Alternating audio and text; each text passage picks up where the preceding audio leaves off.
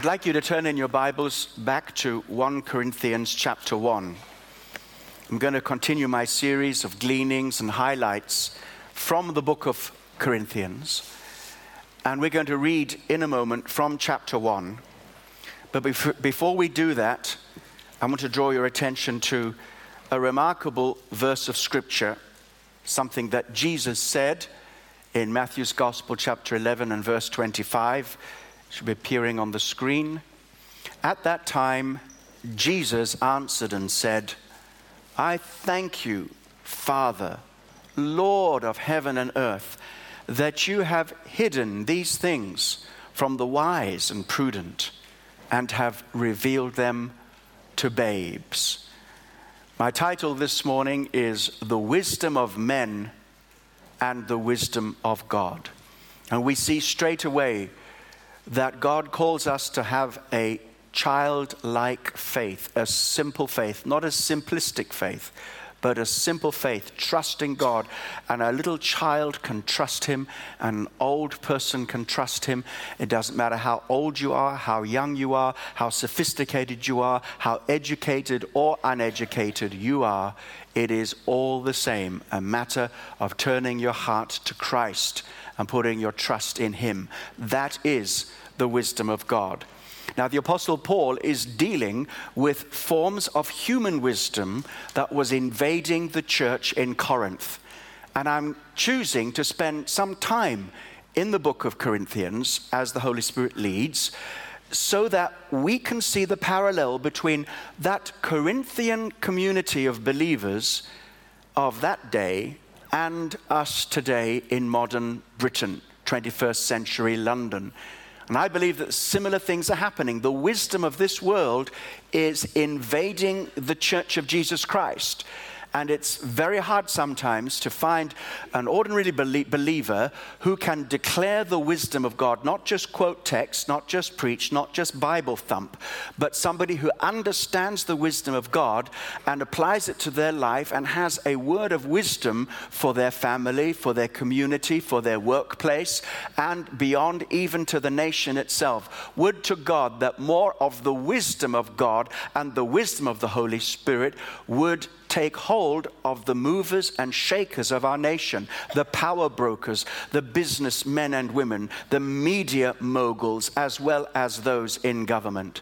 So let's read 1 Corinthians chapter 1, verse 17 and onwards. For Christ did not send me to baptize, but to preach the gospel, not with wisdom of words, lest the cross of Christ should be made of no effect. For the message of the cross is foolishness to those who are perishing, but to us who are being saved, it is the power of God. For it is written, I will destroy the wisdom of the wise and bring to nothing the understanding of the prudent. Where is the wise? Where is the scribe? Where is the disputer of this age? Has not God made foolish the wisdom of this world. For since in the wisdom of God, the world through wisdom did not know God, it pleased God through the foolishness of the message preached to save those who believe. For the Jews request a sign, and Greeks seek after wisdom, but we preach Christ crucified. To the Jews, a stumbling block and to the Greeks, foolishness. But to those who are being called, both Jews and Greeks, Christ, the power of God and the wisdom of God. Because the foolishness of God is wiser than men, and the weakness of God is stronger than men. I don't believe you can find a greater contrast than the contrast between divine wisdom and human foolishness even the foolishness of God is greater than the wisdom of man. And the Apostle Paul is drawing on some prophetic utterance of Isaiah found in Isaiah chapter 29 to explain that not only is human wisdom real foolishness, it doesn't last, it doesn't work, and it will fail. Whatever human wisdom you are trusting in today, let me tell you, it is going to fail you. I pray that it will fail you before it's too late. Because if you carry on your foolishness into the next life, it will sure as sure, sure, I nearly said sure as hell, which is exactly what I mean. It will, it will, it will fail you. Jesus said, Those who hear these sayings of mine and build their house on a rock, that's the rock of my teaching, they are wise. And no matter how fine your house is constructed, not just your physical place of residence, but the house of your life, no matter how fine it is, and how if it is not on the foundation of Christ, it will collapse. And so God says, do not trust in human wisdom, but trust in divine wisdom. Let's have a look at Isaiah 29, verse 14. Therefore, behold, I will again do a marvelous work among this people, a marvelous work and a wonder. For the wisdom of their wise men shall perish, and the understanding of their prudent men shall be hidden. Then he, he speaks stronger. Now, don't forget, this is a man who is full of the Spirit of God, who is under the anointing of God, crying out from the heart of God. And he says, verse 15 Woe to those who seek deep to hide their counsel from the Lord, and their works are in the dark. They say, Who sees us? Who knows us? Surely you have things turned around. Shall the potter be esteemed as the clay? For shall the thing made say of him who made it, He didn't make me? Or shall the thing formed say of him who formed it, He has no understanding? That's exactly what people are saying today. God isn't going to see us. He can't stop us. He didn't make us. We, he doesn't know better than us. We know better than Him. This shows what's at the root of human foolishness and mere human thinking. That is, thinking that is rooted in rebellion against God. Now, we, it wasn't always this way. When God made us, He made us in His image. And originally, that image was perfectly reflected in the human personality. And one of the things that meant was that God made us with a rational mind, with a capacity to reason, to think, to imagine, to create, to discover, to plan, and to reason through some of the great challenges of life and living. But the Bible says that when humanity turned its back upon God, they didn't become wise. They thought they were going to be wise. Even Eve ate the fruit, thinking that it would make her wise, but it didn't make her wise at all. And many people who think that they have the best, fine sounding, plausible wisdom, uh, the best wisdom of this world, are actually expressing foolishness because wisdom is not just a matter of academic, intellectual knowledge, it also has to do with your moral character and your spiritual being. And so, just like the potter, might, might find it very strange. Well, I mean, you know, it's, it's only a metaphor, but here's a picture. It's almost comical. There is a potter shaping something on, on the potter's wheel out of clay, and then suddenly the, the, the, the pot cries out and says, Who are you? Don't touch me. You think you're making me? You're not making me. I'm making myself. And I know better than you do. No, no, no, let's get it right. He is the potter, I am the clay. And God has a right to make me, shape me in any way that He chooses. Amen and amen. So, rejection of God is rooted in this idea of rebellious independence. I can make my life work my way. How foolish! How foolish. And so, we need to know that understanding is more than intellectual potential, but it has to do with how we live. Wisdom is about right living, life that works.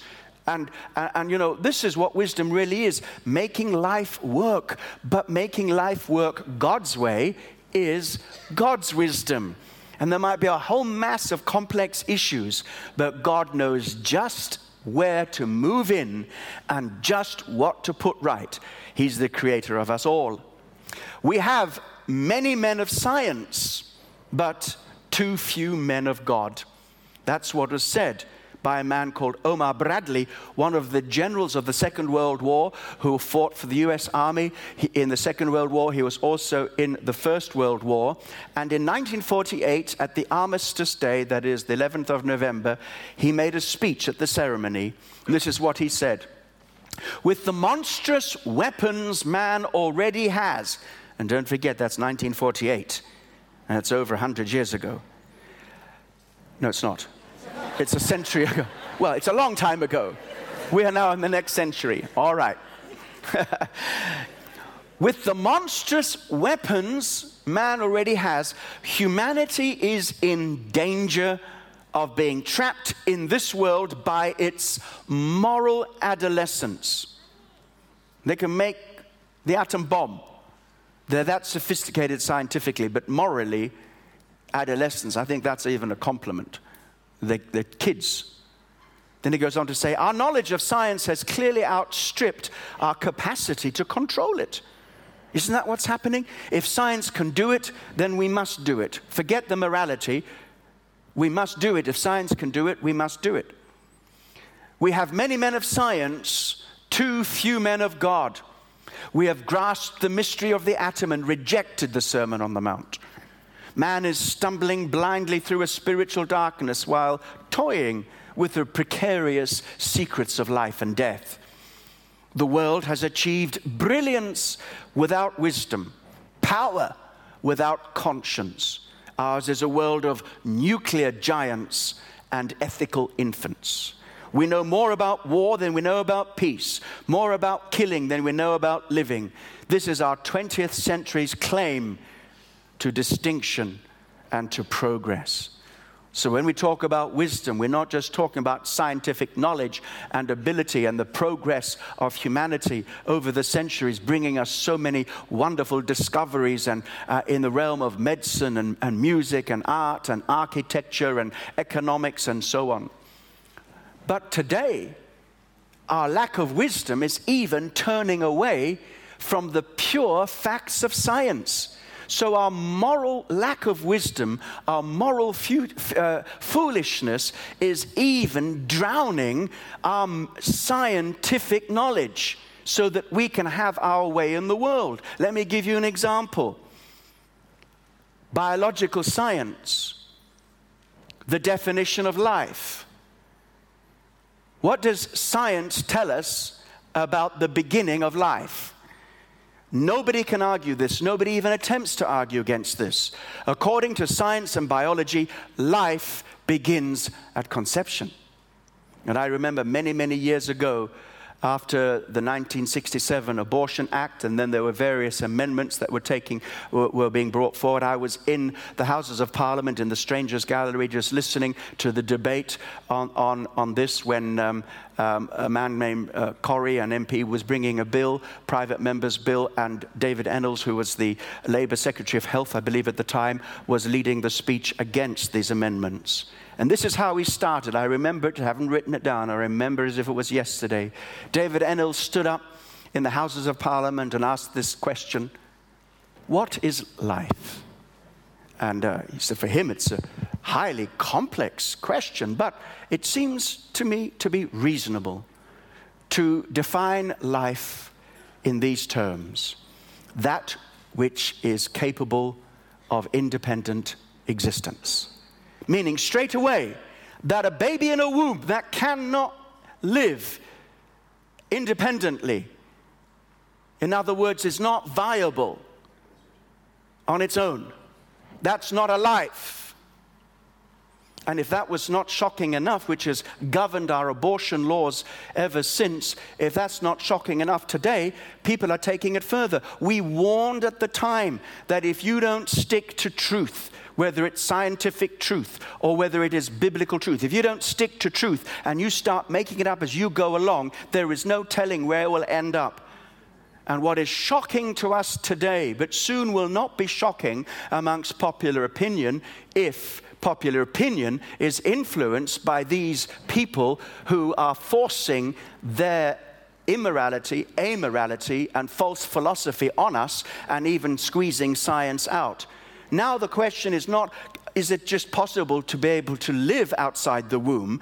That's not enough, you see. We've got to ask when is a life a person? Because only when a person is a person can you say that it's a life. What do they mean by that?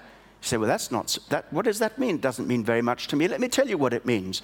It means that now they are defining life as conscious self existence, so that not just can you live biologically, and survive outside the womb, but are you conscious that you are a person? Are you conscious? Do you have self understanding? Do you have self awareness as a person? And so now it is up to the psychologists to tell us well, maybe at two, three, or four, that's when you become conscious as a person. And some are saying even as much as six years of age, which means now there are moves for people to move abortion to not just be destroying life in the womb, but even after it has been born up until the age of three, four, five, and six. Why? It's the same reasoning. It's the same reasoning. Also, when we think in terms of gender, gender is a biological fact. You are male or female, XX or XY. That's it. Now, we know that there are some genetic problems and there's a breakdown sometimes in this simple, normal genetic makeup. And that's another category altogether. But for the vast, vast, vast majority of people who are born on this planet, they are born male or female. But now we're told your gender is not anything to do with your biology or your genes or your chromosomes. It has to do with your personal choice. It depends on how you feel. So if you feel that you are male and you actually are female, well, then we will help you adjust. You can take on a male identity. And that's what is happening and not just in transgender situations, transsexual situations. People who have make no alteration to their body in any biological way are perfectly free to be a man if, they're, uh, if they choose to be, whether they're a man or a woman, to be a woman or whatever, it doesn't matter, or to be somewhere in between. So much so that various governments are looking into producing identity documents that give you the choice. You can choose to be male, you can choose to be female, or you can choose to have a more neutral description of who you are. And they say this is because we want to give people their human rights to choose to be who they are. Can you see how science has been thrown out altogether? So, even when certain scientific knowledge gives us something which is good and, and trustworthy, the, the foolishness of human heart is able to pervert even science, and they tell us that we are ramming our religion down their throats simply because we believe in the God of the Bible, for which there is so much evidence that even atheists and skeptics today are acknowledging that there is proof that God exists, and where social sciences studies are showing us that the best way of living in families is a man and a woman in marriage living together under a lifelong commitment, bringing children up in that security, not I must say, in the standard nuclear Western sense of the family because that's not biblical. Some of you people who come from overseas, you know, you have cousins and uncles and aunts all over the place, and something of the uh, extended family that we see in, in different parts of the world, we need to learn from in our nation. But God has taken the solitary and placed them in families. But despite that, our government and others say no, we can redefine male and female. We don't have to think about biology when we talk about what is a legitimate expression of sexuality. Why? Because the foolishness of human thinking is being opposed on the facts of science and certainly, certainly leading to a rejection of the wisdom of God. Now, when I speak about such things like that, I never fail to come back and make this point. Psalm 103, verse 14. For he, God, knows our frame. He remembers that we are dust. There will be women here today, probably, who have experienced an abortion either before you were a believer and increasingly more so now as believers. There'll be people who's had their families ripped apart by divorce, by the pain of separation by desertion, people whose family life certainly does not fit in to the uh, apple pie image, which is not God's image anyway. Do you understand? So I want to say God is a God of compassion and He is a great God of healing and restoration. And everybody is welcome in Kensington Temple whatever your history, whether you are divorced, whether you are married or unmarried, whether you are homosexual, you are all welcome in Kensington Temple because we are here to speak the word of God to heal and restore. Amen. However, if you want to move on with God and you want what we have, which is discipleship, then you are buying into the vision of Christ for your life. And we are here to help you and shape you and encourage you, not to condemn you and criticize you, but to help you and be a fellow soldier with you in the trenches to help you fight your battles so that Christ may be fully formed in your life. And there isn't any single one of us that comes up to that perfect ideal of God's wisdom. We are reaching out more and more to God's wisdom because we're getting rid of that human, foolish wisdom. But it's complicated today because there is increasing and sometimes intolerable pressure on Christians to conform to the wisdom of this world, to conform to the patterns, the forms, and the so called norms of this world. And we need to recover confidence in the wisdom of God. God knows best. He has given us a gift of sexuality, and He knows best where that gift operates. That is exclusively within God's covenant of marriage between a man and a woman. Amen and amen. Amen. amen. God knows how families work best. God knows how our emotional life works best. And so, wisdom, we need to grow and increase in that. Let me explain to you this very special understanding of wisdom that I am speaking to you about today. Wisdom is not just knowledge, it is knowing how. Knowing how. Knowing how to fix something, knowing how something works, knowing what we must do very specifically so that God's purpose will be fulfilled in our lives. And I want to tell you that by giving you an illustration, a story.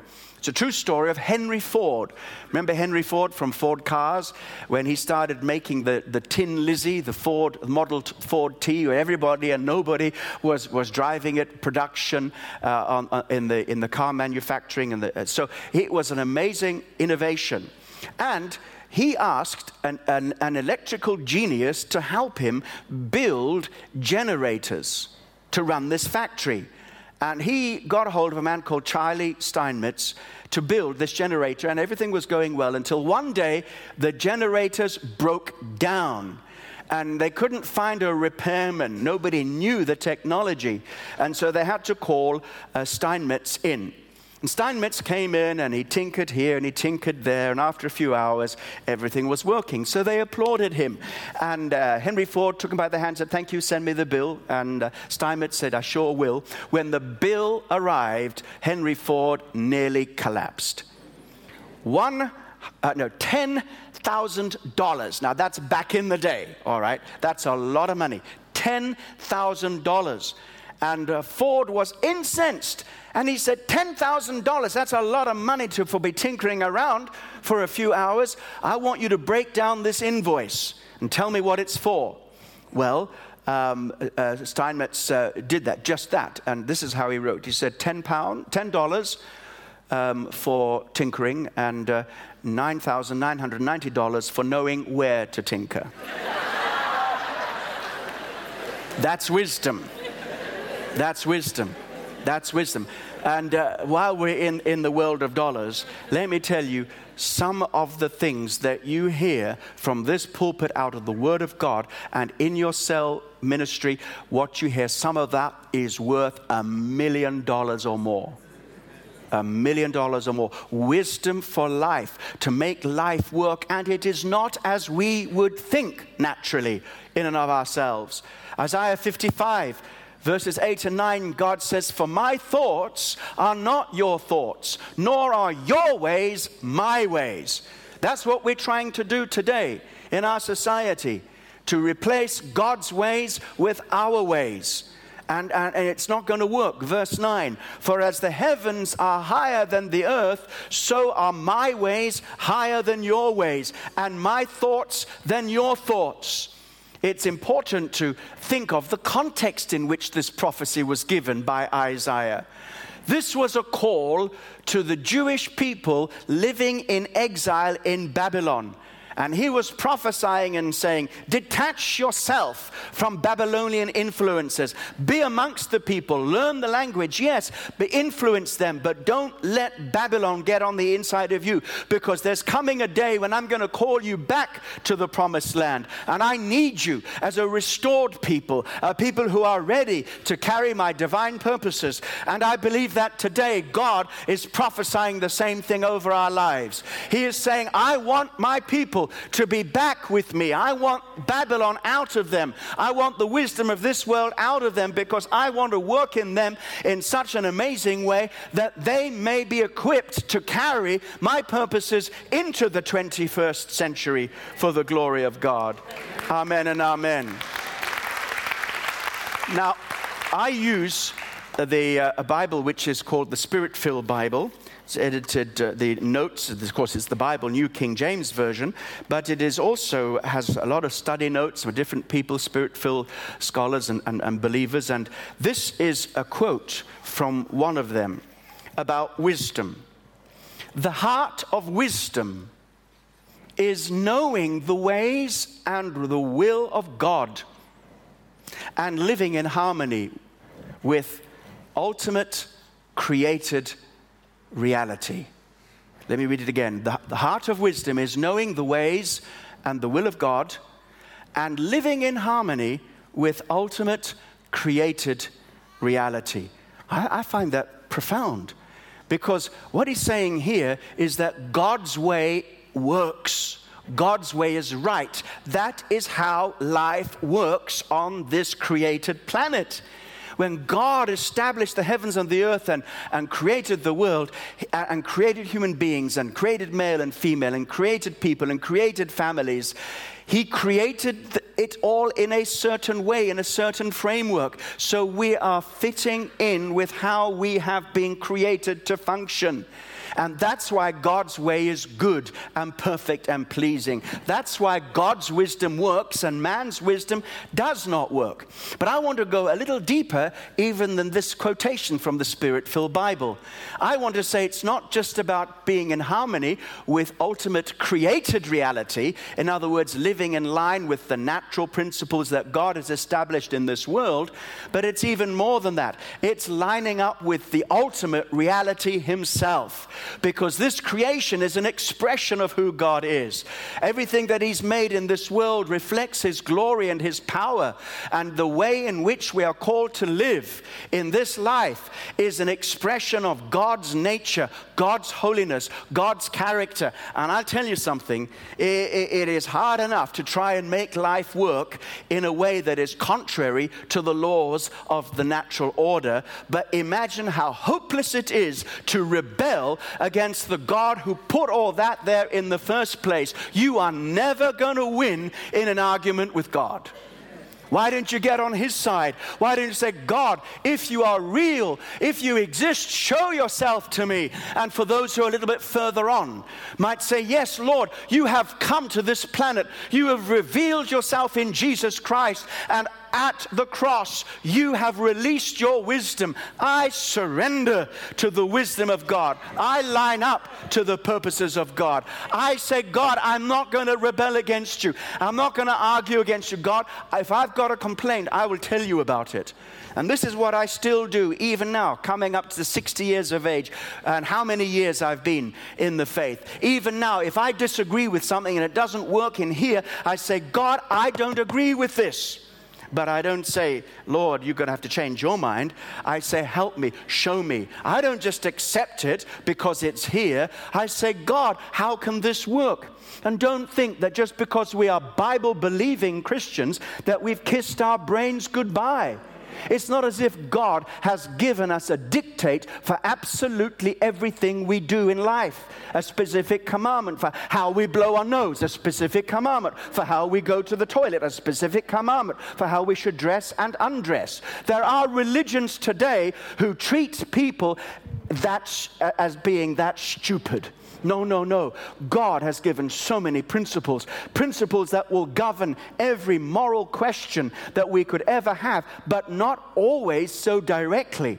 Sometimes we have to do the hard work of Bible exegesis. Sometimes we have to think and pray and learn how to reason spiritually and in a godly way to come up with solutions to increasingly complex problems. So it is not a doddle, it's not something that we just remain um, mentally and, and intellectually immature and live for God. No, we have to learn to love God, not only with our heart, our soul, but also with our mind and strength. And I want Kensington Temple people people to be spirit filled people. And I want your mind to be spirit filled.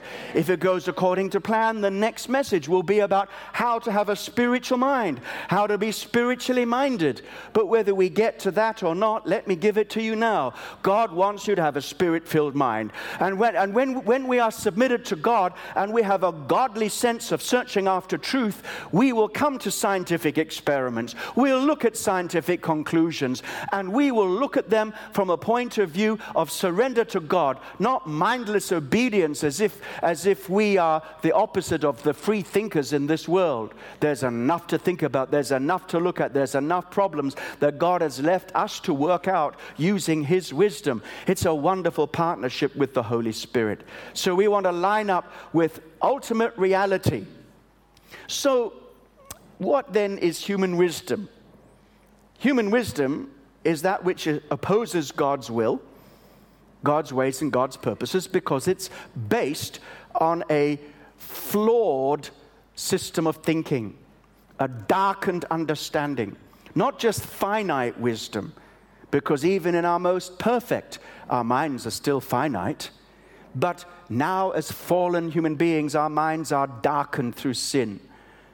Romans 1 describes this from verse 18 to 23. Read it later. I, I can't read it out for you now, but I just want to explain it to you. Here is God saying that His judgment and wrath is upon all people, and they are without excuse because God has already spoken to every human being. He has revealed himself through the things that he has made, even to his eternal power and deity. But the problem is, they now suppress the truth. They did not wish to retain that knowledge in their hearts and in their minds. And professing themselves to become wise, they became fools because they were darkened in their understanding, futile in their thinking.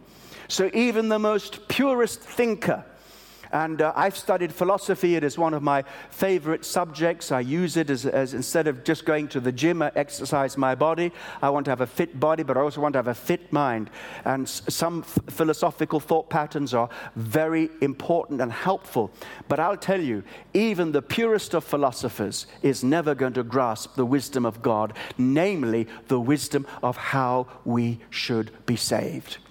Paul in Second Corinthians, sorry, uh, in um, 2 Timothy chapter 3, verses uh, 16 and 17, talks about Timothy coming to the place where he understood the scriptures, which were able to make him wise for the salvation that is in Christ Jesus. And then he says, All scripture is profitable and useful for teaching, for correcting, for uh, teaching, rebuking, correcting, and training in righteousness. There's the scripture for you. So, the wisdom of God, first of all, is wise to be saved. What is it if you know the intricacies of every model of computer, past, present, and even one that you're inventing for the future, if you don't know how to be saved?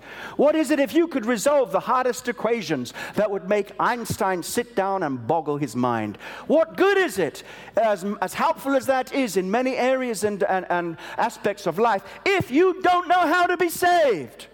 What good is it if you have the best business empire?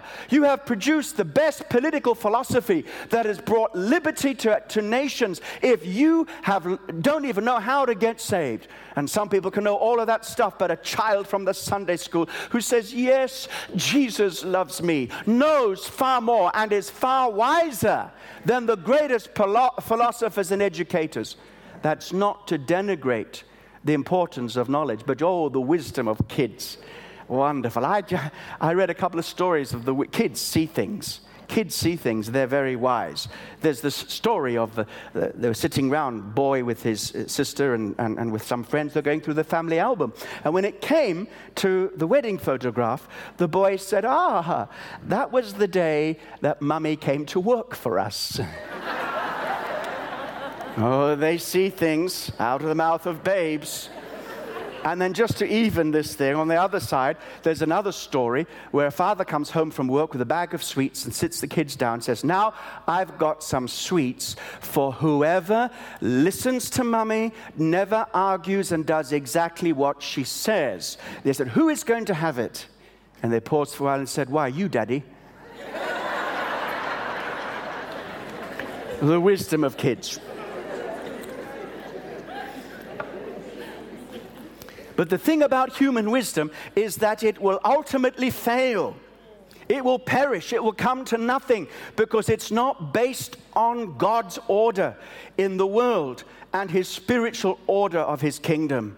It's not based on his revelation and on his or his power. Isaiah again prophesies in Isaiah chapter 40 he says, verse 7 the grass withers, the flower fades, because the breath of the Lord blows upon it. Surely the people are grass. That is God's principal word for our generation. Human thinking shall perish, human opinion is as ephemeral as the grass, which here today is and gone tomorrow. Truth is not an opinion poll. Truth is not a consensus. Truth is who God is. Surely the people are grass. Verse 8 The grass withers, the flower fades, but the word of God stands forever. Get your life founded on the word of God, get your thinking on the lines of the word of God. Don't just do it in a scripture text fashion. Last year, I wrote three books based on Christian manuals of training people for counseling.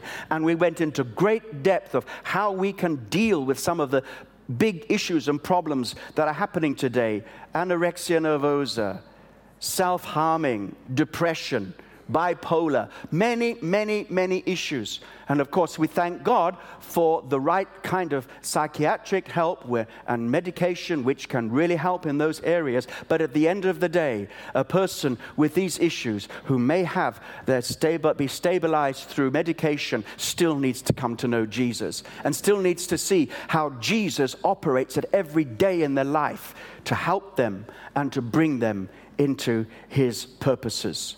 So, we know that wisdom is based on the Word of God, giving you wisdom for salvation and wisdom for righteousness.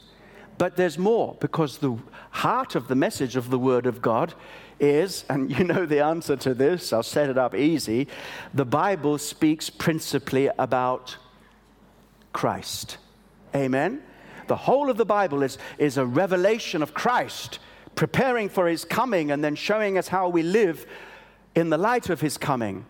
Christ is the wisdom of God. And Paul doesn't just say, well, it's all about Jesus. He's more specific than that. He says, we don't just preach Christ, we preach Christ crucified, which is the very opposite of the wisdom of men because the cross is foolishness.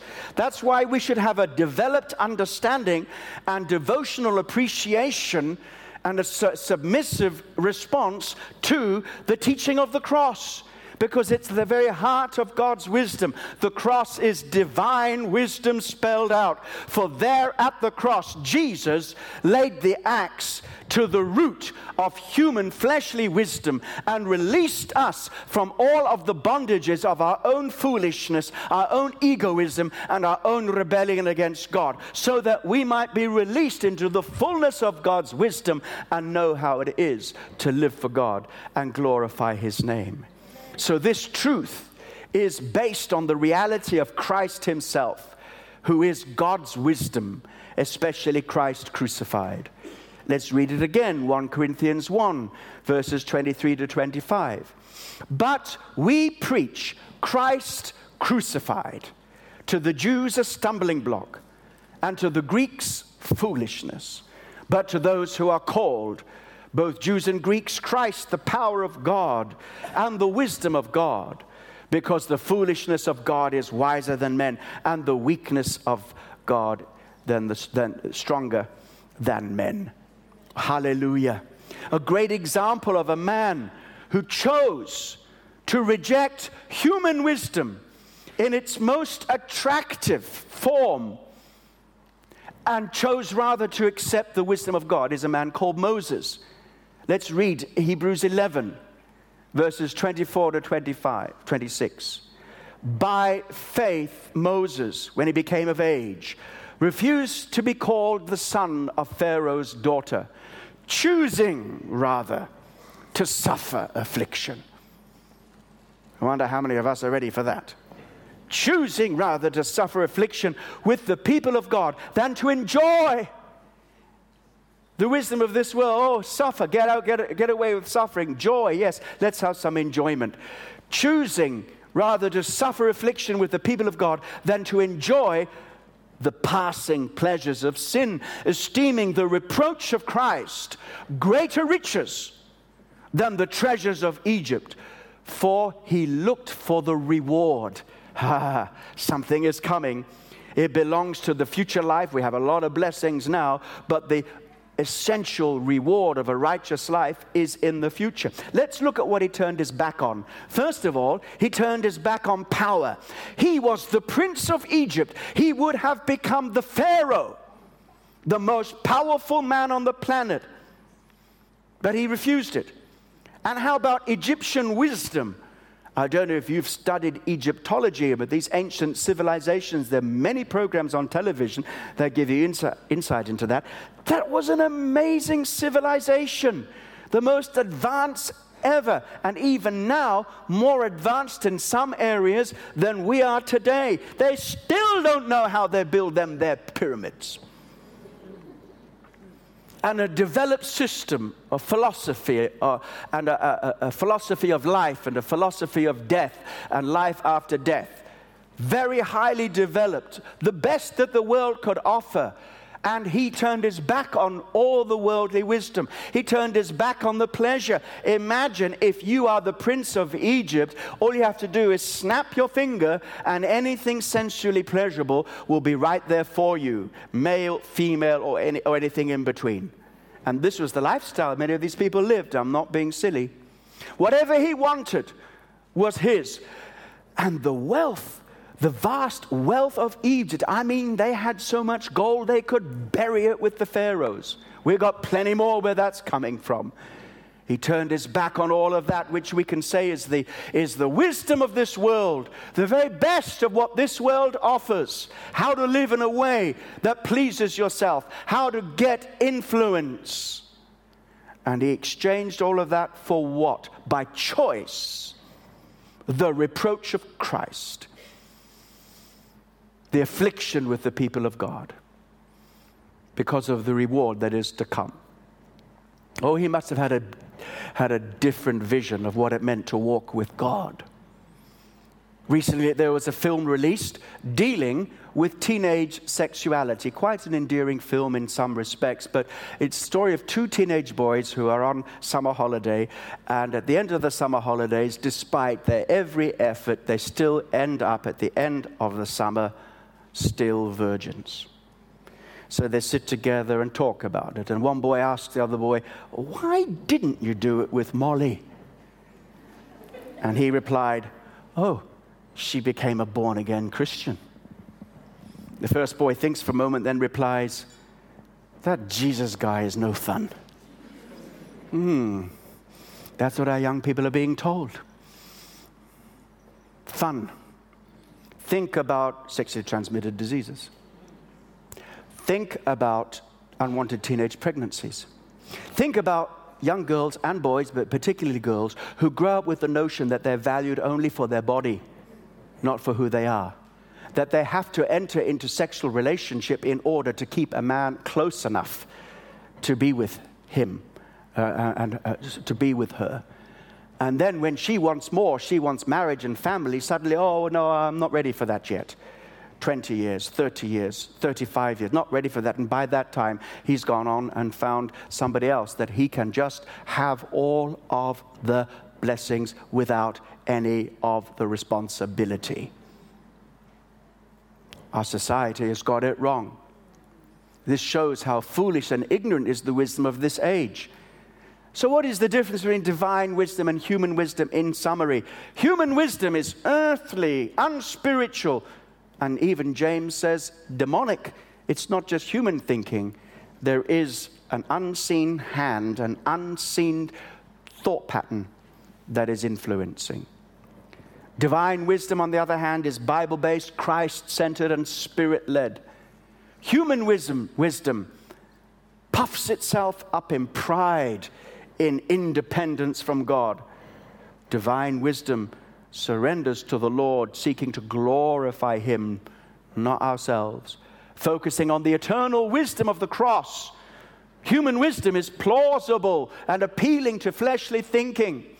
Divine wisdom cuts the flesh and crucifies the desires. That's why sometimes when we are standing for righteousness in our society, it looks as if we are giving people the rough end of the deal. That if somebody has same sex orientation, how, uh, and, uh, and according to the teaching of the Bible, sexual practices, homosexual practices are not within God's remit and God's permissive will. Marriage between men and men and women and women is not ever provided for, taught, or even in any way, by any interpretation, allowable. So we say, Amen. Do you know what? One young man said to me in this context, he said, Well, I may be sleeping with my girlfriend, but at least it's a heterosexual relationship. I'll tell you. Because of the immorality, where the boundaries have been pushed back, we have let an avalanche come in and so we, nobody can point any finger at anybody. We are all part of this, and we need God's help to restore sexuality to its God given place where it functions best and glorifies God. Can I have an amen, amen. in the house of God today? But it does mean people of God, that we need to enter a sympathetic understanding, not condescending, but really understand what it might be for a young man or a young woman who knows nothing other than an orientation towards uh, sexual attraction to people of their own sex and, and how that would sh- how they might struggle with that in a community of people that say heterosexual way is the only way. There's no place to be gay amongst us. And, and the kind of uh, ostracizing and, and condemnation that comes. We need to know the Bible better than that and draw near people and be there for them and help them walk through their journey as to how they can honor God in the midst of what they are going through. And Kensington Temple, we need to get to that. Amen, amen and amen. But the wonderful thing is, is that God uses the foolish things to confound the wise regardless of whether we are young or old, rich or poor, powerful or weak, famous or unknown. Everyone, everyone needs the wisdom of God. We need to put our trust in Christ. We need the Holy Spirit to help us. And I'll tell you something, you don't have to be famous before you uh, know the truth. I mean, you don't have to be in who's who before you know what's what. Hallelujah. God has chosen the foolish things of this world to confound the wise and the mighty. That's why the Bible says, Out of the mouths of babes and sucklings you've obtained strength, As Isaiah says, A little child shall lead them. Why? Is the least among us wiser than the most educated unbeliever? 1 Corinthians 1, verses 30 and 31. But of him, it's his grace, are you in Christ Jesus, who became for us wisdom from God. Christ is the wisdom of God, and He has become for us wisdom. And look how He explains it wisdom, meaning righteousness, sanctification, and redemption. Therefore, as it is written, He who glories, let him glory in the Lord. Let's get out there in our families and communities and educational places and places of work and live the wisdom of God so that we can reflect God's glory. And who knows but that we can also begin to see some of that divine wisdom rub off on others and influence them so our society can reflect more and more the glory of God. Is it a deal, people of God? Amen, amen. Give Jesus a big praise.